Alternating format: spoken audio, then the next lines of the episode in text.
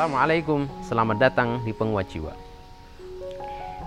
Di dunia ini ada orang yang ditakdirkan seperti Zulkarnain, seperti Tolut, menjadi seorang raja yang berkuasa. Sekarang mungkin seperti presiden, gubernur, bupati, dan yang lainnya. Ada juga yang dicatat dalam Al-Quran, Luqman Al-Hakim.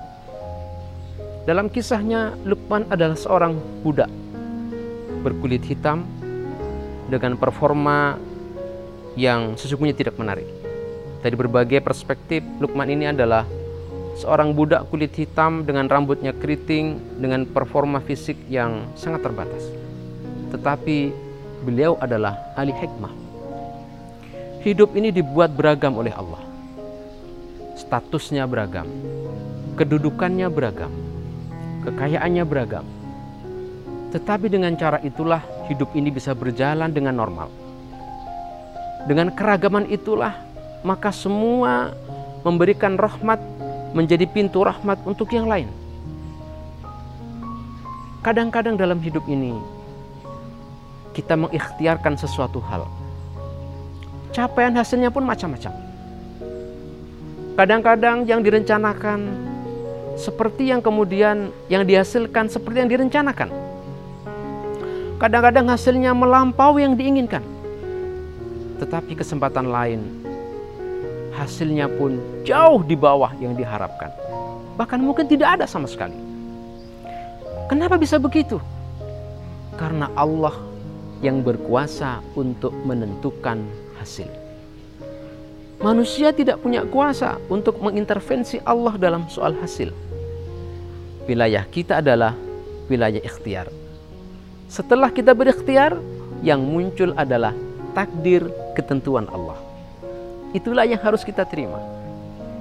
Sebab itu kita melihat dalam sejarah Indonesia, Soekarno tentu bukan orang yang paling pintar kala itu.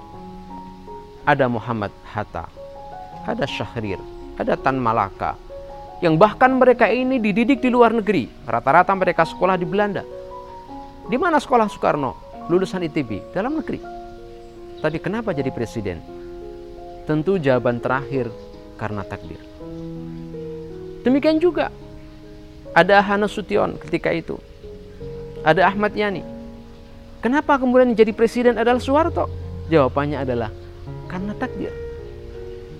Sebab itu apa pun yang kemudian kita terima dalam hidup, apa pun posisi yang Allah tempatkan dalam hidup untuk kita, maka terimalah dengan segala keridoan.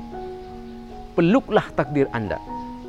Cintailah takdir kita dalam posisi kita masing-masing yang Allah tempatkan. Kenapa? Karena sawabiqul himam, kuatnya semangat, dorongan, cita-cita la tahriku aswarul akdar tidak akan pernah bisa menembus dinding takdir. Semua yang terjadi adalah ketentuan Allah. Wilayah kita adalah berikhtiar dengan maksimal, dengan sungguh-sungguh. Apa pun yang terjadi setelah kita ikhtiarkan, maka harus kita terima dengan segala keridoan. Entah hasilnya melampaui yang kita inginkan, atau sama dengan yang kita inginkan, atau bahkan tidak seperti yang kita inginkan. Semuanya adalah takdir Allah. Sebab itu, tidak ada pilihan terbaik kecuali kita menerima dengan ridho takdir kita masing-masing. Lalu dalam setiap takdir itu ada amanat tanggung jawab. Laksanakan itu dengan sebaik-baiknya. Keragaman status, perbedaan harta benda, tinggi rendahnya derajat manusia di dunia tidaklah menentukan kualitas seseorang. Karena yang terbaik adalah Inna akramakum indallahi atqakum. Yang terbaik adalah yang paling takwa di antara kalian. Semoga penguat jiwa ini menguatkan jiwa saya dan jiwa Anda sekalian. Assalamualaikum warahmatullahi wabarakatuh.